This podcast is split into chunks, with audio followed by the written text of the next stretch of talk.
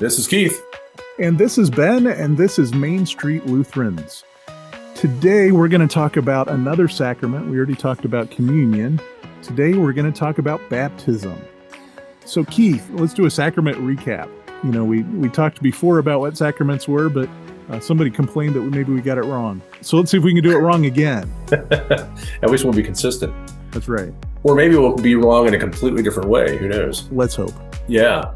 So uh, at the time when Luther and Melanchthon and their their peers were teaching and writing and wrestling with all of this, they weren't seeking to add any sacraments, but they they did seek to define them in a particular way, which led them to narrowing the number of sacraments. So the, From the, the Catholic, Church of the time, which would have been the Roman Catholic Church now. Right. Had had seven sacraments. Uh, and I will struggle if I try to name them all, so I won't. They did include communion and baptism. The definition that, that Luther uh, came up with is that a sacrament is something that is commanded by Jesus in the Gospels. It is connected to an earthly component, an earthly element, uh, something that you can touch and taste and, and see.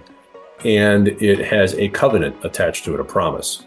And so, by that definition, especially the earthly element piece, we come down to the two sacraments of baptism and Holy Communion. And uh, the ELCA's practices, as you know, in a in a practical way, are outlined in a document that we've talked about before called "The Use of the Means of Grace," and I think we've got a link to that in the uh, show notes. We do. When you're looking for baptism in particular, it's on pages starts on page 19, but that's just the title. Page 20 uh, starts with the me. It includes things like it should be done by a pastor, it should be done in community, that sort of stuff. Yeah. Not not our theological thoughts on it, but the practical what should be done and how should it be done. Yeah, and there are some exceptions to all of those things too, and we'll, we're going to talk about a few of those later on. Absolutely. So, what's what's baptism for then, according to the church? You know, as as a Christian church generally, right? It's it's answering God's call uh, Jesus says to go baptize all nations, right? In the name of the Father and the Son and the Holy Spirit. And so that is what baptism is for us. It's bringing people into the family of God. I think that's generally what uh, the Christian church, we can say that all all Christian denominations that do baptisms, that's what we agree on. Roman Catholic Church has a more precise definition to that. I'm not really acquainted with that. Mm-hmm. Yeah. But Protestants in general have a, sort of a looser definition to it. It, but but we all uh, baptize in the name of the Triune God. Mm-hmm. That's that's what we hold in common there.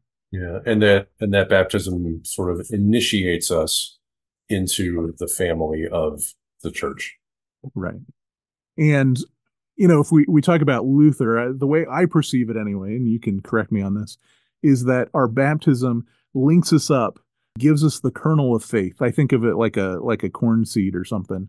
That the baptism gives us that that initial faith that God then feeds feeds us with through the church with in particular communion that that grows our faith that that helps nurture our baptism yeah yeah and we also talk about it as the place where i don't i don't like the expression where we receive the holy spirit because that somehow makes it sound like we you know didn't have it before.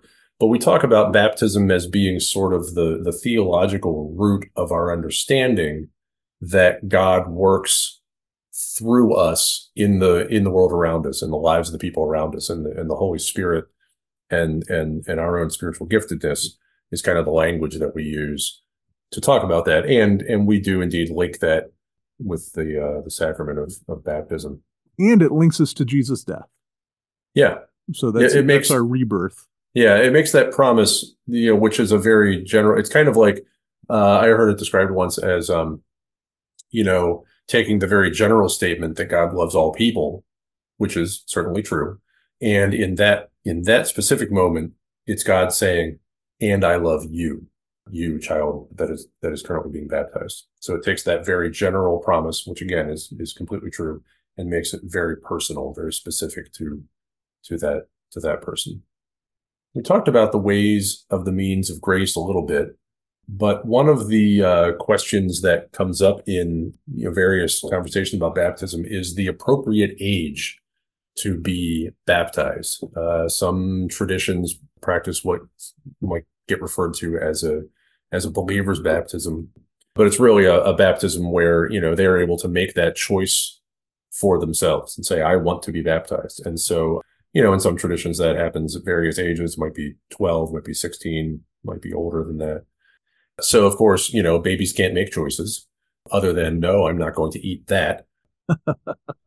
you know, people say, well, why is it then, you know, you've got an infant that may not, that will not ever remember anything about this, that has nothing to say and whether it is happening or not.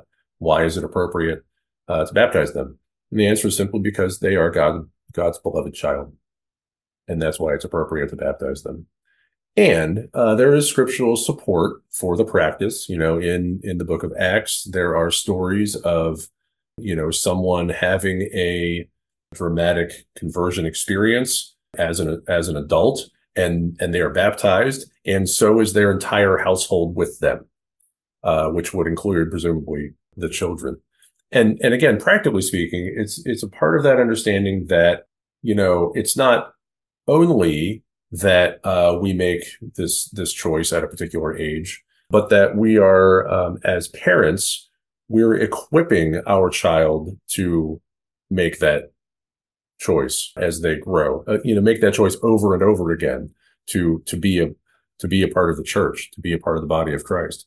And so, you know, we're we're saying that this this child is being baptized in the context of a Christian community and in the context of a Christian family with the the parents being given the responsibility of helping to raise that child in the faith along with the resources that the church provides to raise that that child in the faith. So, you know, that practically speaking, that's why we feel it is appropriate to baptize infants in particular. Not to say that we don't baptize older children and teenagers and adults and old people as well. I've, I've, seen, yeah, I think the, the use of the means of grace uh, specifies that anybody can be baptized. Mm-hmm. Um, yeah. That, that we like to do, uh, we like to baptize babies.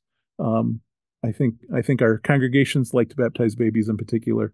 It's always fun. But yeah, the the move the moving things that I've seen sometimes are when you've got two generations of a family being baptized together. Maybe it's a parent and an infant who's just been born, or maybe it's a parent and a teenager, uh, or an, or an older child being baptized at the same time. That's a that's a really powerful experience. So functionally, when we baptize, I think most churches do a sprinkle. Is that what you do? In the in the Lutheran Church, predominantly, yeah. Uh, so you would have, you know, what can amount to a very small amount of water, and it's just scooped either with the pastor's hand or sometimes with a, a seashell uh, in certain uh, communities, and um, and just sort of poured lightly over the head of the uh, person being baptized. Um, certainly I've seen baptismal fonts in Lutheran churches that would allow for what we call immersion or submersion, um, but they're not terribly common. You know, the font that the, at the church that I serve, um, the font hole itself would probably hold, I don't know, maybe three gallons of water, but they actually put a little dish in the bottom of it that holds like literally a cup. you know, like six or eight ounces of water, and that's it. that's what we use for the baptism.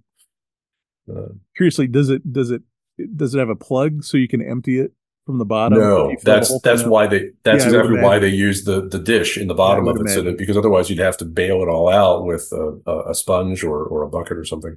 Yeah, that would. Be, yeah. Yeah.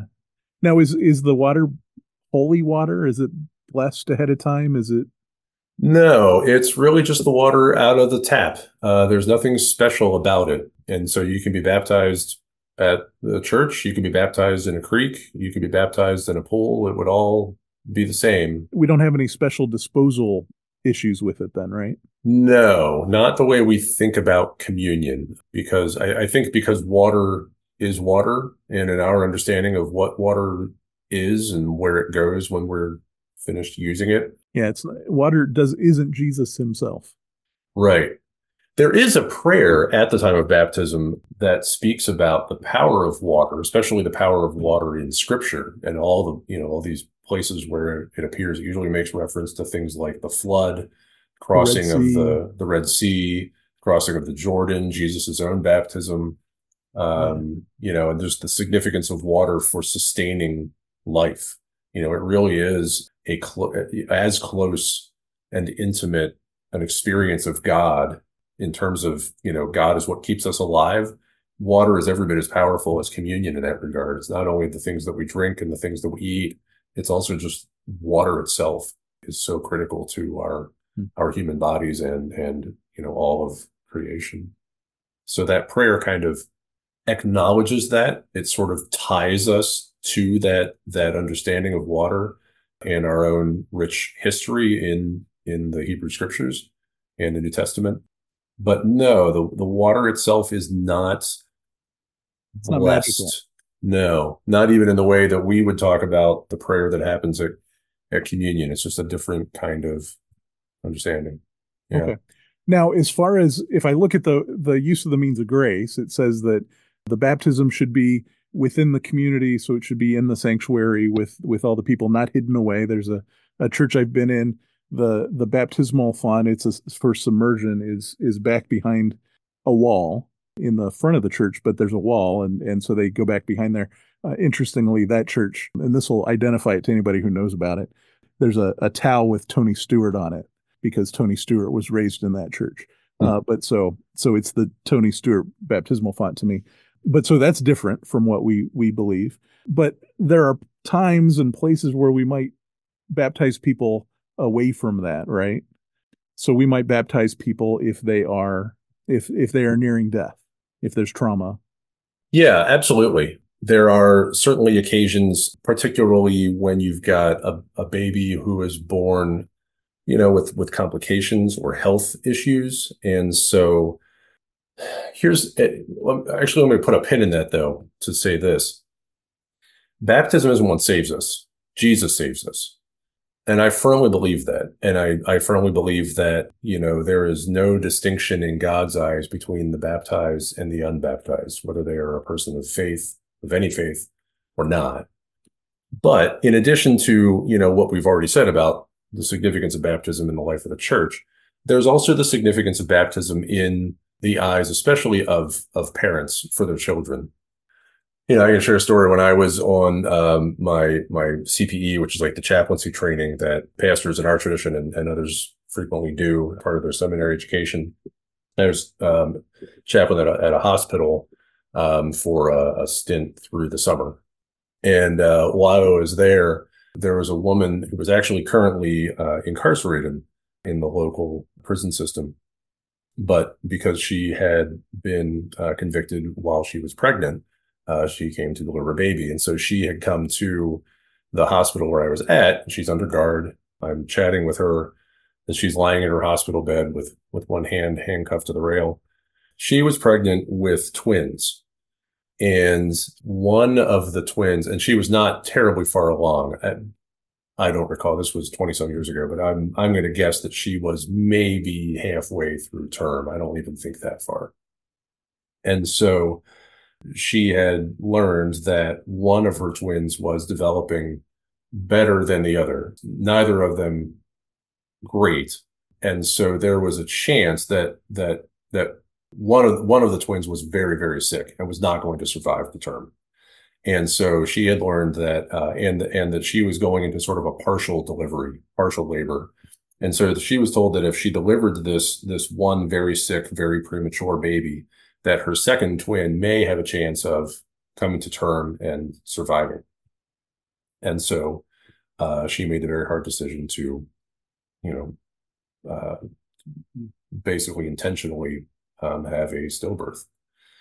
So, in talking with her before she actually went through this procedure, she asked me about having her baby baptized. And we both knew that her baby was not going to be alive for more than a few seconds, if at all, after uh, after it was delivered.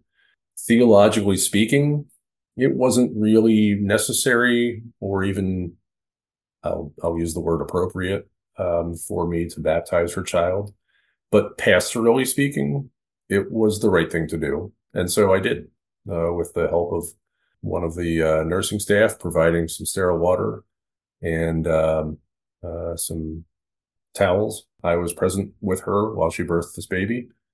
Uh, it was only the second birth I'd ever watched. the first having been my older child.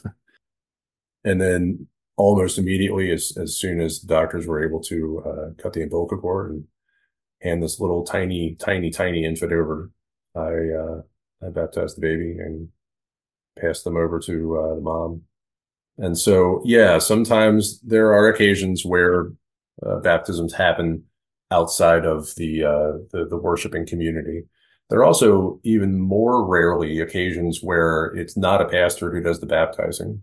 You know, in our theological tradition, just like Holy Communion, the the strong preference for um, for structure and order in the church is that clergy, pastors specifically, ministers of word and sacrament, are the ones who preside over over the sacraments of baptism and communion. But in you know, sort of emergency circumstances, perhaps like the one that I just described, if if I as a pastor uh, had not been present, someone else could have performed that baptism. Probably not in that specific circumstance with the questionability of of the appropriateness but you know if if if a baby was being born that was definitely going to be alive but perhaps not for more than a few days or a week depending on the circumstances and the location yeah it would be okay for somebody else to do that baptism. Yeah that sort of bridges us over to you know can it can baptisms be done wrong? Um, and there are a couple couple places where we we get into that. First one is is that people who convert to Lutheranism, you know, if you convert from Methodist, you convert from Presbyterian, from Roman Catholic, uh, we're not gonna we're not gonna redo a baptism. You're you're baptized um, in the name of uh, the Father, Son, and Holy Spirit, and so that baptism is the baptism. The Latter Day Saints, the Mormons, are are the probably the biggest group that that might convert to Lutheranism that we would baptize. Uh, we wouldn't consider rebaptism because their baptisms in that church are un, um, are in the name of Jesus Christ alone, and so and and their understanding of that is different than ours, and so uh, we we would baptize uh, those folks if they convert. But it the the idea of rebaptism had brought up in my mind. You know, what if somebody doesn't feel like they they recognize the person they were when they were baptized initially, either as a baby or as an adult? Um, what, what how do we address that with those folks? Yeah, uh, this comes up every once in a while, especially when um, you know, you've got someone who who perhaps was baptized as an infant or or at least very very young, and they'll say something along the lines of, you know, I know that I was baptized when I was a child, and they're always like trying to demur away from, you know, and it's like it didn't mean anything at the time. but they they'll say, you know, I was baptized when I was an infant, but now I've done this you know, um, I'm making a new start. I'm no longer an alcoholic. I'm getting divorced from a from a terrible relationship, and I and I'm I'm starting over in in life in a new way, you know, whatever it might be. And they'll say, and I want to I want to be baptized again, and the and that's that's a tough pastoral conversation to have because in that case again it's it's really inappropriate to to baptize someone over again and it also, you know, my usual response is something like, but what happens the next time? You know, the next time there's this transformational moment in your life, are you going to want to be baptized again, again? And, um, and that's kind of a bleed over of this common understanding of, or common, I would say, misunderstanding of Christianity and Protestantism it, that, that you can be born again again, right? right. That you have a yeah. second baptism um, in some in some ideas. Um, it also misses this the link that exists between baptism and communion, where you know the, the promises of baptism and communion are are so integrally connected that you really can't talk about one or experience one without without the other. So I say, um, you know, rather than being rebaptized, go up to the altar rail again, take communion. It's the it's the fresh start that we get every every week. Yeah. You know. Well, and Luther would say that he, you know, commemorates his ba- baptism every time he takes a shower, right? Yeah. So we have that that message. Yeah, that we're that we remember our baptism was the wording you like to use. Uh, every time we say we're sorry, every time we confess our sins, every time we receive communion, uh, every time we wake up and and wash our face and start afresh. Yeah. Yeah. It's a and, it's It's a returning to that is returning to that initial, that first fresh start that we had in baptism, because the reality is that we have fresh starts with every breath. So, what about somebody who doesn't know if they were baptized as a as a child? Yeah, that's a good one. I'd say, um, you know, if they do know that they grew up in the church, you know, let's say, you know, I know that I grew up in in a Lutheran church or a Methodist church. I'd say, well, you were. It was very likely that you were baptized then and we depend on up, we'd contact their church to confirm it perhaps. if we could yeah if we yeah. could if they knew where that church was and what it was named uh, yeah we could we could certainly call them and ask them most churches are pretty good about keeping those records i remember when my wife and i got married i forget exactly why but i contacted her, the church that she was baptized in which was a catholic church in ohio uh, to find out the date I, I think that was it i think she wanted to know the date of her baptism so that it could go into the records that she was joining my congregation because we were getting married. Yeah. So, but if uh, you know somebody says, "Well, you know, I grew up in a Baptist church and I know I wasn't baptized because they would have done that when I was like 14 or 15 and I right. didn't," then we would then we would baptize them. Yeah. Yeah. But I guess you're right. There is the if it's a, if it's a real question mark and we don't have any way to confirm it, I'd probably pastorally err on the side of comforting them by just doing the baptism. Yeah. I, I think. Very good. So we've got. Oh know, yeah, the case of the invalid baptism. This is that's fascinating. Right. Yeah. So we're yeah. we're looking at 2022, um, in the ancient times. so so there was something a, going on that year. I can't remember what. Roman Catholic priest in California is discovered and and and they'd actually uncovered priests in uh, in other cities that had done this too, but but this one's this one's the one that made the news, and I'll share a link to this in the in the notes, an NPR article on it. So, a priest uh, baptized people uh, with one word incorrect, and you would think that that would be, you know, like say Jesus instead of Jesus Christ, or or the patriarch instead of father, or something like that. But no, no. Instead of saying "I baptize you," he said "We baptize you." And the Roman Catholic Church, probably the cardinal, uh, maybe the, the bishop of that area, invalidated all the baptisms, and they estimate that that was um, maybe a thousand baptisms that invalidated because of that. I would imagine that that I mean that's just crazy. And so, first of all, would would this ever happen to, in the ELCA? No, I, I I can't imagine. How would you even track those people down to tell them that their baptism wasn't valid? I don't. Yeah, can't even. I I, I can't fathom. Uh, so no, I I I can't think uh, that that this could happen in the ELCA. I just don't think that we're that. Yeah, you know, we've got because of our understanding of grace. Even um, you know, we talked about this. I think in in our communion episode a little bit that even if the priest messes up the words, you know, or drops the bread partway through, that that does not that the that the state of the you know the efficacy of the priest does not undermine the efficacy of the sacrament something like that.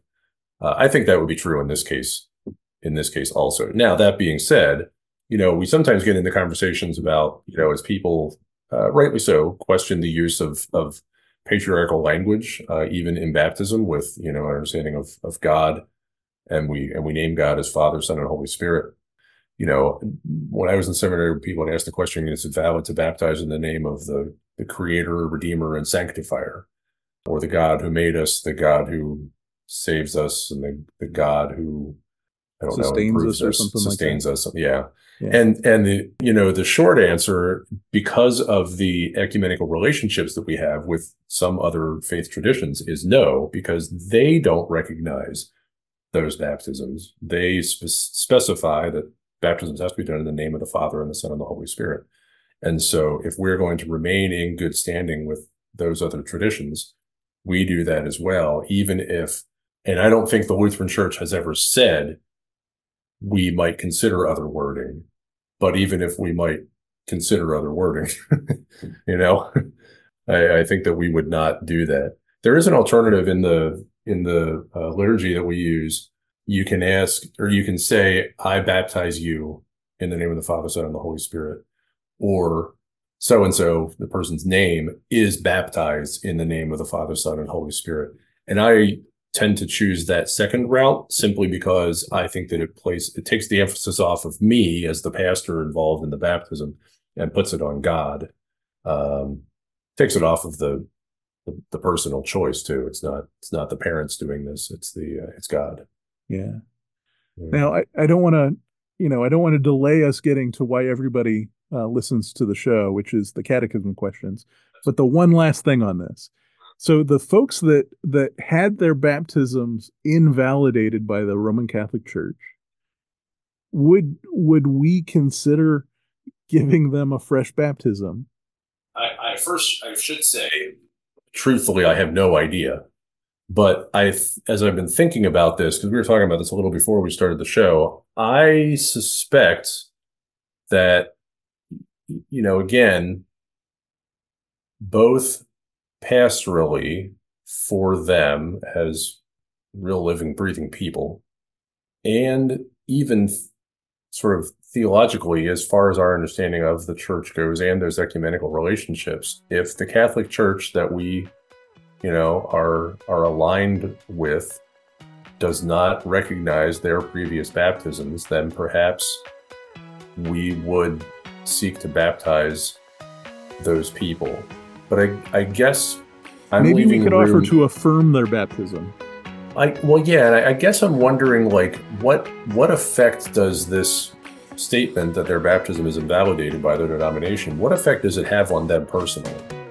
And that's where the pastoral part of the conversation comes into play. Like, are yeah. they traumatized by this? And they're like, oh my goodness, I need to be rebaptized. Yeah. That is a different kind of conversation than I don't care what you say about my baptism; it was valid. Um, right. Yeah, but again, I, you know, structurally, as far as what the ELCA would say, I have not a clue how to handle that one. Yeah. yeah. Well, all right. So now, catechism question. Yes. So the moment so, you've all been waiting for. Yes. Um, so last week's question mm-hmm. was when Luther told his parents he was going to become a monk they were A, angry they wasted all that money on his college education, B, angry he wasted his life and his talents, C, angry he wouldn't be able to take care of them in in their old age, and D, all of the above. And the answer is all the above. They were not pleased. For uh, for this episode's question, based on that uh, reference that that Ben made about you know, Jesus commanding us to baptize uh, all nations. We've got uh, this question that Jesus in uh, Matthew 28 20. So there's your Cliff Notes cheat. If you wanted to look this up before answering, you could. You might need to. Yeah. Um, RSV or Jesus. RSV. Yeah. Yeah. Jesus uh, promised his followers A, I will be back next Tuesday. I'll be back. Yes. B, I will miss you. C, I will make you financially better off or D, I will be with you always. And there's not an all the above. There is not. So okay. it's one of those. It's one of those four answers. I'll back, back next, next Tuesday, Tuesday, I'll miss, miss you, you, Make you financially better off, money. or be with you always. Yeah. Yeah. Yeah. All right. All right. Send your answers in. Um, Main Street Lutherans is hosted by Keith Fair and Ben Fote. You can reach us at mainstreetlutherans at gmail.com. Also, our website at mainstreetlutherans.com or on the socials. We're at Main Street Lutherans on Facebook, Instagram, Threads, and now YouTube. The show is hosted or and produced by Folk Media Productions. Until next time, go in peace, serve the Lord. Thanks be to God.